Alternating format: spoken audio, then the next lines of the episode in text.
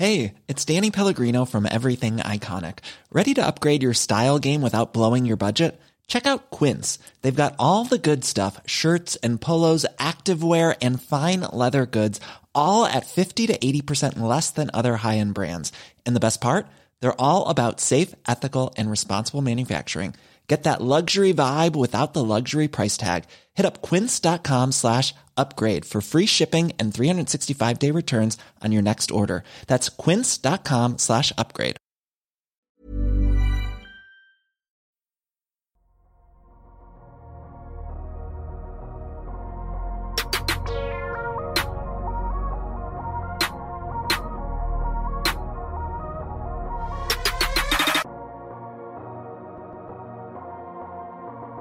Salut à tous, très heureux de vous retrouver pour ce nouvel épisode du Dunk Hebdo NBA Podcast, nouveau numéro de vos post-mortem, ces podcasts pendant lesquels nous revenons sur la saison et en particulier les playoffs, mais aussi l'avenir. On se projette sur l'avenir d'une franchise.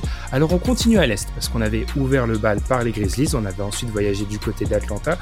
Pour les deux premiers épisodes, c'était moi accompagné de Tom, Tom accompagné de moi pour être un peu plus respectueux. Amine était entré dans la rotation pour faire le bilan des Nets. Amine reste dans la rotation. Je rentre. Tom fait sa sortie pour parler des Cavs. Comment ça va, Amine? C'est peut-être le premier des post-mortem qui risque d'être vraiment salé, celui-ci. Clairement, clairement. Entre ce qu'on attendait euh, en début de saison, après la saison régulière et ce qui s'est passé en playoff, il y a un gap qui risque d'être difficile à expliquer. Mmh. Donc on va donc parler ensemble des Cleveland Cavaliers éliminés au premier tour des playoffs face aux Knicks, tête de série numéro 5. Les Knicks, tête de série numéro 4, c'est Cavaliers. 4-1 sec pour ce qui était la première défense, septième attaque selon Cleaning de Glace et qui avait gagné 51 matchs. Avant de commencer de rentrer dans le vif du sujet, on vous rappelle, comme d'habitude, de nous suivre sur les plateformes d'écoute, mais aussi sur Twitter et aussi sur YouTube. Alors, petite précision par rapport à ces post-mortem. On est au cœur des, demi-finales de conférence au moment où j'enregistre ce podcast avec Amine. Il y a peut-être des prévus qui vont sortir, donc peut-être que ce post-mortem sortira quelques jours après sa, son enregistrement. Donc, on espère que d'ici là, il se passe rien d'exceptionnel du côté des Cavs. Les confs de presse de fin de saison ont été réalisés. Visiblement, il n'y aura pas de changement de coach imminent ou alors Kobe Atman est un très bon joueur de poker. Donc, on croise les doigts. Petite précision au cas où certaines choses vous pourraient paraître datées, mais je ne pense pas que ça sera le cas. Amine, euh, ces podcasts post-mortem, c'est quatre ou cinq questions, parce qu'en fait, quand je vous ai envoyé la trame, il y a une, il y a une partie qui est peut-être une question, pas vraiment, on ne sait pas. Commençons par la première. L'objectif de la saison a-t-il été rempli, Amine, tout simplement? Bah non. Non, parce ah, que. c'est le premier, premier non sec. Ah, mais c'est un non sec, forcément.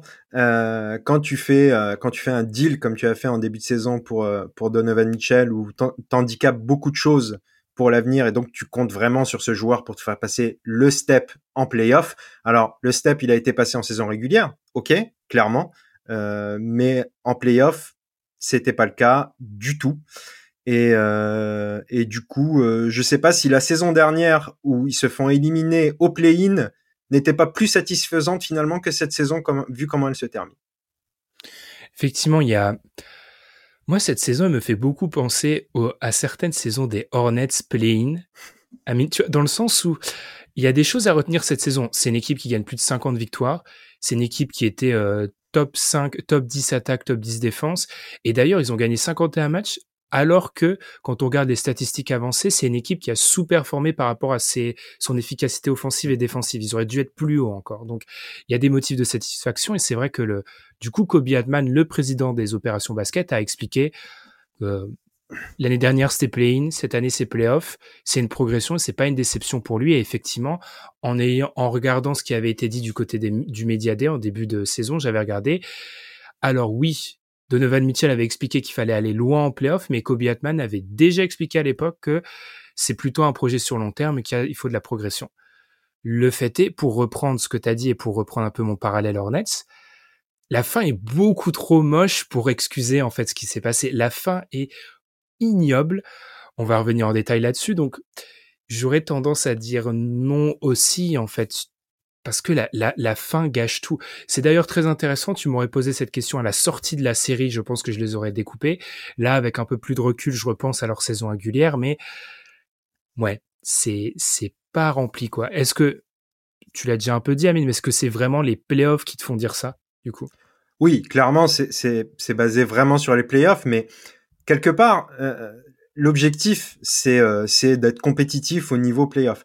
Euh, on avait mmh fait la preview à deux sur le Cavs Knicks et c'était c'était on avait mis mis en exergue finalement on avait vu beaucoup de choses qui pouvaient être dérangeantes pour Cleveland mais on ne se rendait pas compte à quel point ça serait dérangeant et aujourd'hui la construction de ce roster même si moi personnellement en plus peut-être c'est là aussi où c'est pas une équipe que je supporte, mais ce, ce roster là, je l'aimais bien. Il y a quelque chose qui me plaît. Mmh. J'aime beaucoup Mobley, j'aime beaucoup Garland. Mitchell, c'est un joueur que je respecte beaucoup.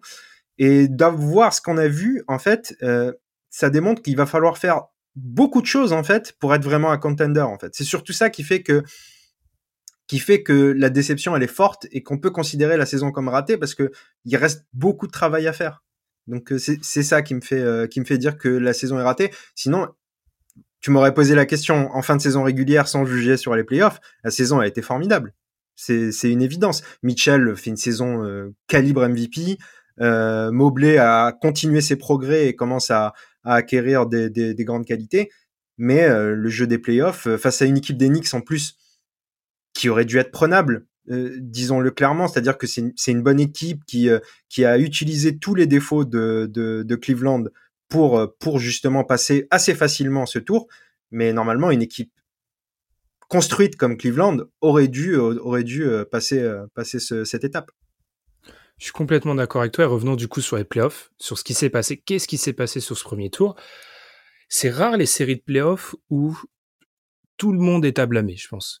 tout le monde est à blâmer, du front office au coach, en passant par les superstars, les joueurs de banc, tout le monde est à blâmer. Tu l'as dit, c'est Knicks. Alors, euh, il faut souligner le sérieux des Knicks, effectivement, mais tu vois, dans cette conférence, euh, cette division centrale qui a beaucoup souffert du coup sur le premier tour, bah là où les Bucks sont tombés et le post-mortem Bucks va arriver, là où les Bucks sont tombés face à une équipe qui a mis des tirs et qui avait Dieu euh, comme porteur de balle sur certaines séquences, les Knicks c'était prenable et effectivement on avait mis en avant certains points et moi je suis choqué de voir qu'ils ont été si impactants si tôt. Euh, je l'avais déjà dit, je l'expliquais depuis plusieurs mois. Pour moi, leur problème à l'aile allait les bloquer face à des Bucks, face à des Celtics, peut-être face aux Sixers mais que ça soit déjà un problème à ce point-là, si tôt, je ne comprends pas. Le manque de, de, en tout cas de physicalité ne se dit pas vraiment, mais enfin de brutalité, je vais plutôt le dire comme ça. On en doutait, toi et moi. On en doutait, on avait dit, bah c'est peut-être un peu surcoté. Ils se sont fait allumer vraiment physiquement. Et ce qui est d'autant plus choquant, c'est qu'ils viennent ensuite en conf de presse après la fin de la saison te dire ah peut-être qu'ils ils ont voulu plus que nous. Mais ça, c'est un discours que je peux pas accepter, en fait. Si, oui, si tu es, si tu es les Warriors, si tu es les Brown James, je peux entendre ça. Tu as déjà gagné des titres, etc. Peut-être un premier tour de playoff, c'est un, c'est une mise en jambe, c'est un peu compliqué. Les, les Cavs, ils ont pas joué de playoff depuis le départ de LeBron James. Du coup, euh, tu t'as pas le droit de venir après avec ce genre de, de choses. Et effectivement, on va peut-être commencer là-dessus, Amine. L'impression physique, mais au niveau de l'impact physique, la différence, c'était choquant. On avait vraiment l'impression qui subissait et peut-être qui n'était pas au rendez-vous de cet impact physique-là, vraiment. Ouais, c'est l'impression principale en fait qui ressort de cette série de playoffs. Euh, en fait, finalement, et je suis d'accord avec toi, c'est on peut pas dire ce, genre de choses, notamment Jared Allen qui a dit euh, on avait on n'avait pas clairement pas autant envie qu'eux, mais ça correspond justement à ce qu'on a vu sur le terrain, mmh. c'est-à-dire euh, le terme soft a rarement été aussi euh, aussi parlant que pour les Cavs sur ce sur cette série. Et c'est un vrai problème parce que disons que les profils qui sont présents sur le terrain euh, ne nous laissent pas entendre qu'il va y avoir un changement là-dessus. Donc il y a beaucoup de problèmes dans dans dans, dans ce roster et, et beaucoup de problèmes. En fait, j'ai l'impression que cette série contre les Knicks a mis en exergue tous les problèmes qu'ont les mmh. Cavs. Euh, donc, comme tu l'as dit, ce manque de physicalité euh, euh, qui, euh, face à certaines équipes, et notamment par exemple les Knicks, qui une équipe qui joue beaucoup là-dessus, se voit tout de suite. Euh, la profondeur de banc qui est, qui est terrible. Et mhm. puis une des choses principales, c'est ce manque à l'aile qui est, qui, est, qui est dramatique en fait. Euh, tu as passé toute la série à, à justement, c'est le seul plus ou moins ajustement qu'a tenté euh, qu'a tenté euh, Bickerstaff parce que sinon il, a, il en a fait aucun autre, mais euh, à hésiter entre Okoro, Osman, euh, les minutes de Caris Levert justement au poste 3 il savait pas quoi faire parce qu'en fait, il y a personne qui peut tenir ce rôle euh, du côté de Cleveland, sachant que les autres joueurs créent des problèmes qu'un ailier doit régler justement en plus. Donc mhm. c'était presque injouable. Non mais tu, tu l'as dit. Prenons par exemple ce, ce poste 3, il est symbolique. On a déjà parlé du côté athlétique. Tu as donc euh, Isaac Okoro, on l'avait dit avant le début de la série, qui était le meilleur joueur à mettre sur un Jalen Bronson, qui était vraiment au cœur. Je pense qu'il a dû faire des cauchemars de Jalen Bronson, Biggerstaff, parce que son plan défensif était beaucoup trop axé sur Bronson en fait. Et s'ils se sont fait petite parenthèse, s'ils sont, s'ils se sont fait tordre à ce point au rebond, c'est aussi parce que pendant la série, moi, en regardant les matchs, je me faisais des notes, mais ils étaient beaucoup trop agressifs sur les aides sur Bronson. Résultat, qu'est-ce qui s'est passé? Bah, Mitchell Robinson, quand il est en duel face à face, il prend tout. Il a pris tous les rebonds à chaque fois. Bien évidemment aussi, il y a eu des duels euh, directs et il a aussi dominé Jarrett Allen. Donc, ce poste 3, d'abord, on a Isaac Okoro, qui, clairement, Tom Thibodeau n'y avait pas peur parce qu'ils étaient laissés grand ouverts. Ensuite, c'est Diosman, c'est défensivement, c'est négatif. Caris Levert reste un joueur qui est quand même ultra inefficace.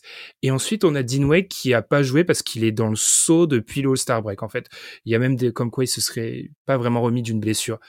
Tu arrives sur ces playoffs-là, tu n'as aucune solution sur le banc, et pas seulement pour le poste 3, je veux dire, Ricky Rubio, c'est extrêmement compliqué. Amine, petit, allez, petite, euh, petit jeu. Il a tenté 32 tirs au panier euh, sur cette saison, Ricky Rubio. Il en a mis combien? 32 tirs au cercle sur 32. Au cercle, hein. Donc on est donc très près du panier, hein, je précise. Il en a mis 10 quand même Il en a mis 12 sur 32. c'est le, premier pour... c'est le premier parmi les, les, meneurs. quoi. Donc ça veut dire qu'il y a 99% euh, de la NBA qui fait mieux. Enfin, ils ont, ils ont. Euh, est-ce qu'on s'est trompé en surestimant le, pouvoir du top 4, Amine C'est ça? Oui. Euh, de toute façon, on s'est clairement trompé. On n'a pas vu venir euh, que toutes les faiblesses de ces Cavs étaient des faiblesses justement qui seraient mises en avant en playoff finalement. Mmh. Et on l'a vu depuis le début de ces playoffs de manière générale, l'importance du rebond offensif on s'était dit que par par la taille, par la présence de deux intérieurs puissants, que les Cavs seraient une équipe qui pourrait en playoff élever leur niveau. Ils l'ont pas du tout fait. Et euh, les Knicks qui euh, qui possèdent euh, des très bons joueurs pour être, c'est une de leurs armes principales le rebond offensif, les ont bouffés là-dessus. Et, et, hum, pour revenir à, à, ce que tu disais, c'est que ces Cavs là, ils sont pas, ils sont pas, ils sont pas armés pour des playoffs en fait, tout simplement. Mmh dans une ligue où les ailiers dominent toujours, sauf dans une petite franchise du Colorado, euh, c'est pas possible en fait de d'avoir de, ce manque euh, à ce poste-là. Puis tu vois, si tu prends l'exemple de, de, Denver, c'est souvent le jeu de s'inspirer, de regarder à qu'est-ce qui marche chez les autres pour euh, implanter chez moi? Euh, on enregistre, soyons transparents, quelques heures après la victoire du coup euh, des Nuggets qui ont du coup remporté cette série face aux, Suns. KCP, il fait un premier carton de, de, de malade en fait. Et KCP, c'est il est titulaire tous les jours. Enfin, je veux dire, j'écoutais c'est Brian Windhorst qui a intervenu dans un podcast Cleveland qui expliquait qu'en gros, si Torrey Craig il serait arrivé 15 minutes à la salle avant le match 5, il jouait 20 minutes parce qu'en fait, ils étaient ils étaient désespérés en fait au niveau de la au niveau de la rotation sur le poste 3 et c'est vrai, tu l'as dit mais ils sont pas armés. Tu as aussi c'est très intéressant, tu as dit tu as deux intérieurs puissants, mais tu as qui derrière? Ils sont pas Robin ils Lopez. Ils ont Robin Lopez, ils ont pas d'alternative. Donc moi, gros mal pas, mais ça arrive sur des previews. On peut se tromper. J'ai surestimé le, le, le, pouvoir de leur de leur de leurs quatre meilleurs joueurs qui pour moi allaient rouler sur les Knicks. J'ai sous-estimé, je pense aussi personnellement les Knicks. Euh, oui. Je, je ça, mais à pas. Mais effectivement, il euh, y, a, y, a, y a pas un joueur de rotation qui sort grandi et peut-être ouvrons la page, Amine, parce que il se pose indéniablement maintenant la question du projet des, des Cavs. Parce que quand tu sors de cette manière-là, avec l'avantage du terrain en cinq matchs, il se pose la question de ton projet à plus long terme. Il y a déjà des rumeurs au niveau du trade, d'un trade pour Jared Allen, etc. Bon, parlons-en.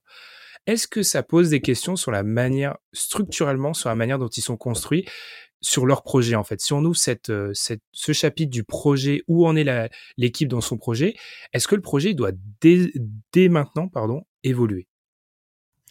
En fait, euh, évidemment, forcément, à partir du moment où tu as ces playoffs qui se sont passés et euh, la problématique du duo Mobley-Allen pas si efficace que ça sur, sur, sur une série de playoffs, la question du trade d'Allen allait se poser forcément. Euh, c'est un joueur qui, a, qui reste une bonne valeur marchande parce que c'est un pivot titulaire en NBA, mine de rien, et mmh. qui a un gros salaire qui permettrait euh, de, de, de, travailler justement sur un trade intéressant et récupérer ce fameux joueur euh, capable de, de, sanctionner sur les ailes au moins en étant bon défensivement, voire mieux un bon toué.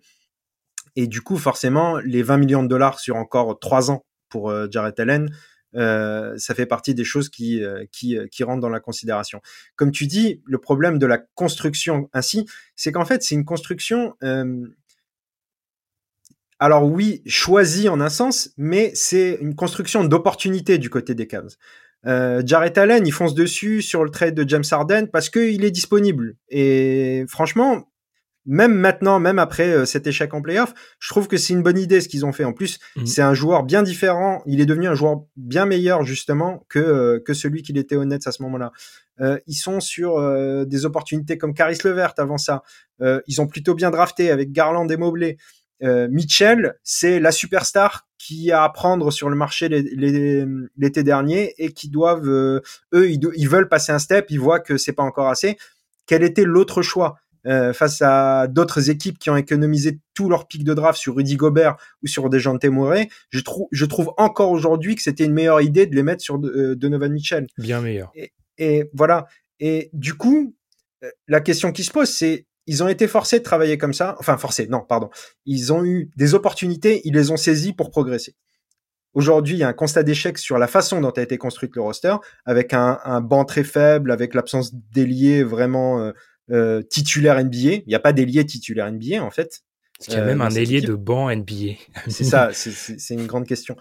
Euh, et du coup, comment ils vont pouvoir se relever de ça? Parce que il faut, il faut à tout prix à la fois trouver cet ailier et construire un banc aussi. Hein. Ça, ça suffira pas, hein, parce que là, il y a, y a déjà quand tu considères que sur la série de playoffs, les quatre joueurs vraiment importants de l'équipe, aucun d'entre eux finalement n'a élevé son niveau en Mmh. Euh, Si tu en plus pas de banc, si tu en plus, euh, donc tu même pas un 5 majeur solide, ça va être compliqué. Ouais.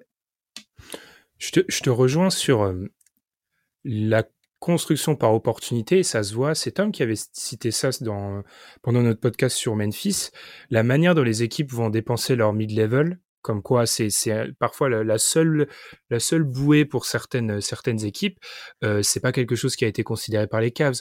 Moi je me dis parfois peut-être qu'ils s'attendaient pas aussi à arriver peut-être quatrième avantage du terrain après une saison à 50 victoires.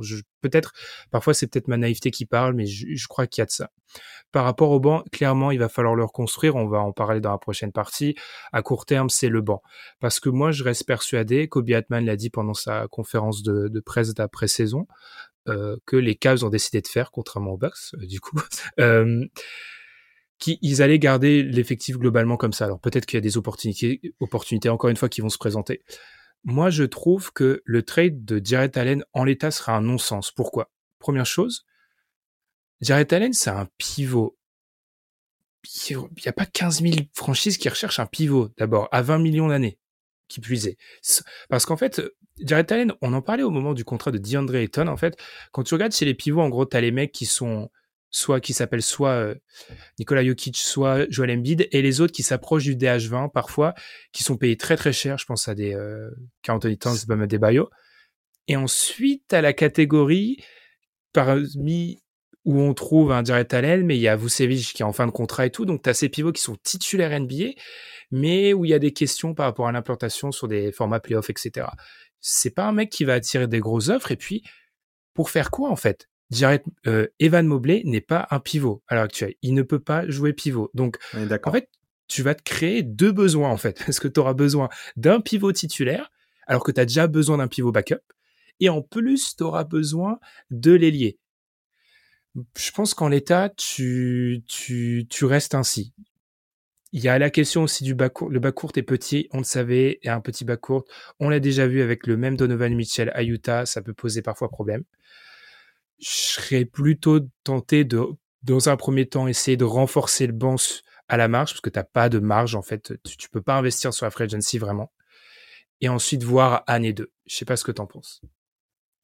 Oui, c'est intéressant. C'est justement la question que je me posais. Je suis totalement d'accord avec toi sur le fait que euh, il y a un fantasme justement. L'idée de trader Allen, c'est le fantasme de dire euh, allez Mobley, c'est bon, c'est ton tour, euh, tu joues pivot. je pense que à l'heure actuelle, en tout cas, ce n'est pas encore un pivot et que, en tout cas, pas sur pas sur 40 minutes quoi. Mmh. Et, et que et que de fait, Jarrett Allen, il reste encore très important dans cet effectif. Le truc, c'est que comment travailler de la même manière avec le même groupe en fait finalement. Et, en fait, Jarrett Allen, effectivement, son, contrat est élevé, ce qui fait que sa valeur est un peu moins intéressante pour pas mal de franchises. Après, tu as des franchises, par la, la, voie de beaucoup de trades avec des pics et compagnie, tu as des franchises qui vont devoir avoir un plancher euh, la saison prochaine pour pas donner des pics trop importants. Euh. Donc on mmh. peut imaginer par exemple un Houston euh, intéressé par un Jarrett Allen qui, qui, qui t'offre un plancher défensif. Mais est-ce que ça suffira aux Cavs justement pour aller pour aller chercher ce qui leur manque? Effectivement, les, les ajustements vont être compliqués. les ajustements seront compliqués. C'est là où parce que tu vois, si tu cherches un pivot comme ça, pourquoi tu vas pas, on en parlait du côté des, des Hawks, pourquoi tu vas pas chercher Clint Capella, par exemple? Tu vois, mmh. si, si tu, si tu cherches ce genre de pivot, c'est là où, c'est là où la valeur d'un Jared Allen, elle est compliquée. on se rejoint sur le, le cas Mobley. De toute façon, le cas Mobley me fait penser au jeune Jared Jackson dans le sens où, ah, attendez, c'est un protecteur de cercle, jeune, athlétique, mettons le pivot. Ça ne fonctionne pas vraiment comme ça, tout le temps. Mmh. Euh, bah Amine, parlons peut-être des changements pour cette équipe euh, à court terme. Alors on a déjà parlé, euh, on a déjà parlé un peu de terrain. Est-ce que le coach, alors la confiance a été renouvelée pour JB Burgerstaff de la part de Kobe Atman. On n'en a pas vraiment parlé sur la série, enfin un petit peu. tu aurais été Kobe Atman, est-ce qu'il saute après cette série de playoffs, Amine? Oui, mais alors oui, pour moi, cette série de playoffs, elle montre c'est-à-dire que JB Bickerstaff en est passé par pas mal de d'émotions avec lui depuis qu'il a rejoint ses caves. C'est-à-dire que c'est un coach qu'on considérait pas tant que ça et qui a montré mmh. des choses intéressantes avec euh, avec Cleveland, notamment en saison régulière, de la façon dont il a travaillé. Mais ça n'enlève pas toutes les limitations qu'on lui connaît. Et sur la série, c'est terrible aussi. C'est-à-dire qu'on a un coach qui ne s'est pas ajusté et qui a plus ou moins continué en, en espérant que ça finisse par passer et, et rien ne s'est passé. Donc finalement, on a retrouvé un peu le coach qu'on connaissait avant.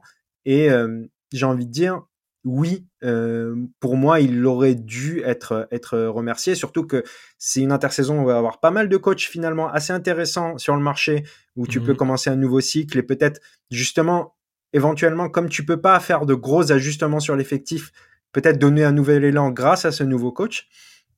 Et mais, donc le mais, le fameux mais, c'est que ce qui ressort apparemment, c'est qu'il est adoré par son effectif. Et, est-ce que ça serait pas problématique de s'en séparer trop vite avec ce groupe, on va dire jeune dans sa construction pour euh, pour aller pour euh, pour avancer? Et est-ce que euh, vous n'allez pas braquer certains joueurs qui auraient voulu continuer avec Bickerstaff? Donc ça c'est la grande question. Moi je pense qu'on est face à un constat d'échec concernant le coach quand même et qu'il aurait dû, euh, ils auraient dû changer. Ouais. Je suis plutôt d'accord. C'est vrai que je pense que peut-être pour des joueurs comme Garland ou Allen, il est associé aussi au coach du renouveau. En fait, il y a beaucoup cette, euh, cette idée qu'il a, qu'il a installé une culture du côté de, Cleveland, qui sont des choses qui, de notre point de vue, je pense, sont toujours difficiles à, à comprendre et pour les, qui sont beaucoup plus concrètes en fait pour les joueurs dans ce genre de cas. Après, effectivement, sur la série, euh, tactiquement, euh, beaucoup trop agressif sur Jalen Bronson, euh, Okoro. On sait que je porte pas Isaac Okoro dans mon cœur. C'est difficile de mettre un jeune joueur sur ses vraiment premiers playoffs que tu as sorti de la rotation, remis dans la rotation tout au long de l'année, en fait. Il y a peut-être un problème au poste 3, mais est-ce qu'il en est pas aussi un des artisans? Euh, parfois, c'est bien d'être têtu, en fait, quand, quand t'es coach. Donc, tente un mec au poste 3 et reste avec lui plutôt, plutôt que de tâtonner comme ils l'ont fait pendant une partie de la saison. Donc, moi aussi, je pense qu'il aurait peut-être sauté. Je pense que c'est cette théorie qu'aiment bien souvent répéter les Américains, c'est que, en gros, le coach qui te sort de la loterie, celui qui te fait avancer en playoff et celui qui te fait gagner un titre, bah, souvent, ce sont trois coachs différents, voire deux. Et je pense que JB Biggerstaff, un coach sur lequel on avait déjà des questions, euh, bah, là, l'a montré, en fait, globalement, qu'il était peut-être pas ce coach d'ajustement.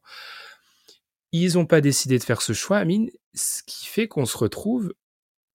Ce qui est bien, c'est qu'on en est à quoi 25 minutes de podcast et on, a fait tous les constats, mais qu'est-ce qu'on fait du coup, Amine, cette intersaison du coup? Parce que ils ont pratiquement pas de marge salariale. Euh, il y a les contrats. De toute façon, même si tu, ta seule opportunité serait peut-être euh, Jared Allen, comme on l'a dit, mais il faut aussi penser que tu as une prolongation pour Evan Mobley qui va arriver. Tu espères re-signer quand même euh, Donovan Mitchell dans deux ans. Donc, c'est des choses auxquelles le GM pense. Est-ce que c'est vraiment juste des ajustements à la marge sur, le poste, euh, sur les postes 2 et 3 C'est ça l'objectif de l'intersaison Ouais, on peut rajouter à ça euh, qu'ils ont plus du tout de pic pour éventuellement faire un trade. Également. Donc euh, ils ont ils ont l'avantage donc ils ont ils ont plus de cap, ils seront déjà à 126 millions de cap la saison prochaine.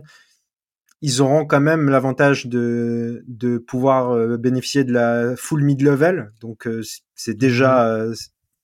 ce qui permet de peut-être faire un ajustement. Est-ce que ça suffira? C'est une autre question.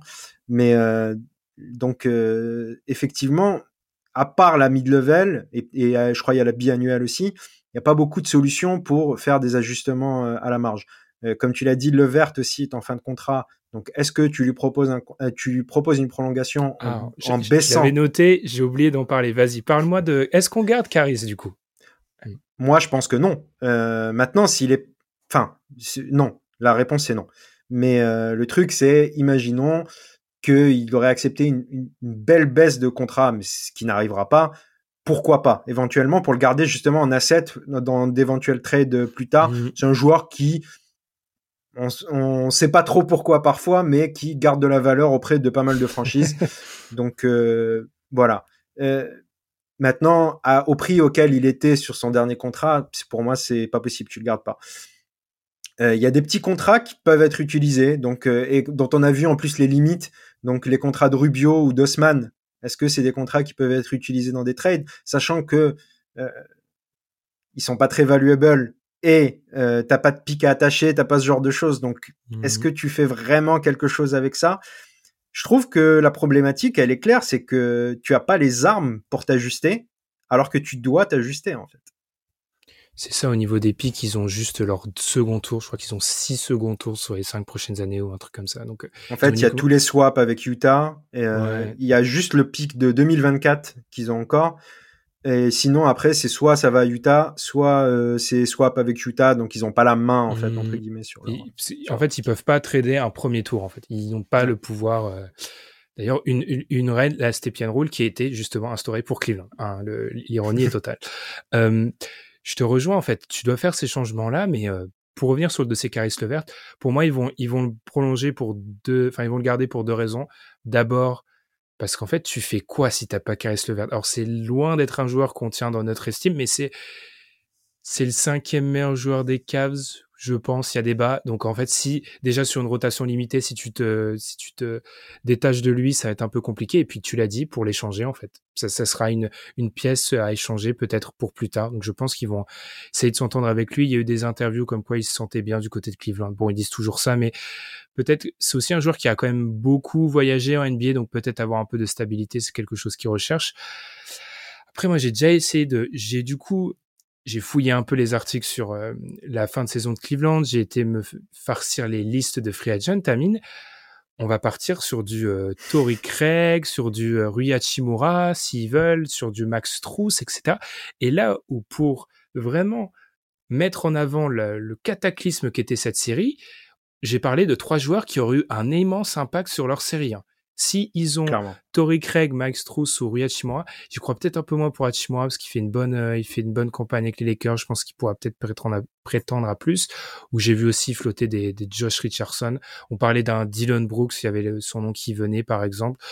Enfin, tous les joueurs qui sont cités sont des joueurs qui pourront être ajoutés à avoir un impact qui sera utile pour eux. C'est juste que si ton objectif, comme le sous-entend euh, Kobe Atman, c'est de toujours progresser, gagner de plus en plus, est-ce que tu vas faire assez pour passer un tour de playoff l'année prochaine? J'en suis pas sûr. Moi, je voulais te poser une question parce que euh, je sais pas comment ça pourrait s'organiser, euh, mais imaginons, imaginons, je sais, j'ai du mal à imaginer comment, mais est-ce que Cleveland, là, ça serait pas une des équipes où euh, Jeremy Grant ferait le plus sens? Si.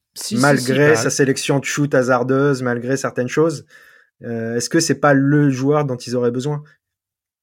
Il, va, demander beaucoup d'argent, c'est ça le problème. Il va demander. Moi, j'ai la théorie. Ah, mais j'ai la théorie. Je... S'il si, prend, s'il prend un max Jeremy Grant ou pas loin, je, je toquerai à la porte. ça fait plusieurs mois que je le dis. C'est, il y, a personne dans cette free agency là en fait. Donc, euh, ils auraient besoin de Jeremy Grant. Après, je pense que lui, de son point de vue, enfin, si tu arrives à Cleveland, t'es l'option 3 voire 4. 3 au mieux, 4 euh, au pire quoi.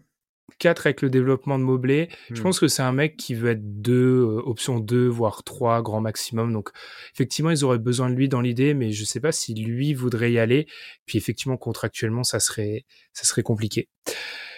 Voilà. Après, je tiens vraiment à dire, parce qu'on a été plutôt négatif, moi, je ne remets pas en cause le trade de Donovan Mitchell. Par exemple, je vois beaucoup de choses qui ont, qui ont été dites, qui ont été dites. Je ne remets pas en cause ce, ce choix-là. Euh, je sais que c'est un joueur qu'on apprécie plus que la moyenne chez Dunkebdo. Alors peut-être que la moyenne globale du microcosme NBA est encore plus français, parce qu'au vu de sa relation avec Gobert, c'est un joueur qui n'a pas forcément une cote. De ce côté-là de l'Atlantique, il n'a pas une, enfin non, je suis pas aux États-Unis. Bah, bref, il n'a pas une, il a pas une, il a pas une super cote, mais euh, ça reste tu as obtenu un mec qui est potentiel DH20, qui fait pas OK des super playoffs. Sur les ISO, il est à 0,93, alors que c'est un mec qui tournait à 1,20 sur ses campagnes de playoffs où il était en fusion, OK. Mais je, ne regrette pas le choix, moi. Je, je regretterai jamais, et je sens qu'on parlera de ça notamment quand on parlera des Clippers peut-être dans notre post-mortem, je ne regrette jamais quand une équipe tente un pari avec un joueur qui peut être DH20 en fait. Je, je, peux pas. Moi, ce que je critique, ce sont les petits coups euh, à la Dejounte Murray. Ça, je critique. Je critique pas les coups à la Donovan Mitchell. Écoute, on est entièrement d'accord là-dessus. Moi, je trouve que après, justement, j'ai une vision très euh, très euh, claire là-dessus je ne comprends pas les moves euh, un peu à la marge justement. Je trouve que il faut se battre pour être le plus fort possible, ou alors faut faut pas se battre du tout. Et en, même temps, je suis supporter des Sixers, donc euh, c'est la bonne école, ouais. voilà. Mais mais j'aime pas les, les moves average. Et je trouve qu'un move, quand tu vas chercher un initiateur de balle euh, qui a toutes les qualités, clairement, c'est un joueur plutôt bon off-ball normalement, qui est, qui est un, bon porteur de balle, qui a l'arme du pull-up. Il y a toutes les qualités en fait pour en faire un joueur important et sur lequel tu peux miser. Alors, peu importe le, sujet, mais moi je suis d'accord avec toi et ça revient à dire, parce que tu as évoqué un peu les Clippers, ça revient à dire ce que ce qu'ont fait les Clippers en 2019, ça revient à dire ce qu'ont fait les Nets euh, aujourd'hui. On est beaucoup trop dans l'instant aujourd'hui, on dit euh, c'est un échec parce que ça n'a pas marché. Alors oui, c'est un échec, mais par contre, est-ce qu'ils ont eu raison de le faire? Moi, je pense toujours que les Clippers ont eu raison de faire ce qu'ils ont fait, que les Nets ont eu raison de faire ce qu'ils ont fait, et que les Cavs, là, ont eu raison de, faire Donovan Mitchell. On est, on est totalement d'accord. Le, seul truc pour Donovan Mitchell, personnellement, en plus de sa campagne qui était extrêmement compliquée, à terme, s'il veut vraiment être l'option numéro une d'une équipe qui passe deux tours, voire trois, peut-être déjà un tour, voire deux, il faut qu'il s'améliore sur le playmaking en fait parce qu'on a bien vu que quand euh, sur la série les Knicks ont été ultra agressifs de toute façon les Knicks ils avaient peur que de lui et de Garland à peu près ça se voyait sur la défense du pick and roll bah en gros euh, il doit être un meilleur playmaker quoi. mais effectivement tu, tu peux pas tu peux pas critiquer ce, ce move là non non non moi je je, je m'inscris totalement dans ce que tu as dit. C'est trop facile d'aller critiquer ce move maintenant, en fait. Tu, tu, mm. Parce que tu pouvais pas le critiquer il y a trois semaines. Euh, enfin, je veux dire, c'est un mec qui a, qui a quoi? Qui a 13 matchs à 40 points. Non, alors celle-ci, elle est sûrement fausse. Donc, euh, mais en tout cas, il y a beaucoup de matchs à 40 points dans la, dans la, dans la saison. Donc, euh, c'est un des mecs sur playoff qui peut être, euh, qui a des flashs de top 10 des H20. Donc, tu, tu peux pas regretter ce move-là. On est, on est complètement d'accord. Je, c'est la philosophie d'un Kebdo, je pense. On fait des moves pour être vraiment meilleur. On fait pas des moves juste pour, on n'échange pas des choix de draft contre Dijon Temeray. Voilà, exactement. euh, quelque chose à rajouter, Amine? Non, je pense qu'on a été, on a été complet. Eh bien, du coup, on referme le chapitre Cleveland. N'hésitez pas à réagir, que ce soit dans les commentaires sur YouTube ou sur Twitter, où j'ai aussi remarqué que maintenant sur Spotify, on peut donner des commentaires au podcast, visiblement, c'est l'évolution. Donc, n'hésitez pas aussi à le faire sur euh, Spotify. Nous, on va continuer nos post-mortem, les previews risquent d'arriver bientôt, sont déjà arrivés, comme je vous l'ai dit, au moment d'enregistrer ce podcast. Au moment d'enregistrer ce podcast, Amine est un homme stressé, mais un peu résigné aussi. C'est un peu la tristesse. Donc, euh, un appel solennel à Joel Embiid, à James Harden, à Doc, surtout à Doc Rivers et à Tyrese Maxi. Essayer de remporter ce match 7 qui se profile pour le bonheur d'Amine. Je ne sais pas si, sera ça sera le cas, Amine, mais en tout cas, on va souhaiter euh, parce que en fait moi je, ne souhaite pas faire le post-mortem des, membres du site en fait parce que c'est pas marrant mais le peut-être que le tien arrivera bientôt. J'ai envie de te dire qu'il est déjà prêt en plus hein. depuis longtemps parce qu'il il a beaucoup germé dans mon esprit. Effectivement dans dans la partie les changements à les changements à mettre en place, je pense que Doc Rivers sera vraiment cité très rapidement. Oh, ce sera pas le seul hein, pour le coup quand même. Mais bon. eh bien, il, sera en, il sera en premier, oui. Il sera en pole position, ça, on n'a pas de doute. Et bah du coup, on vous remercie de nous avoir écoutés, les plateformes de podcast comme d'habitude, Twitter, et puis on se retrouve très vite pour un nouveau post-mortem. Salut Ciao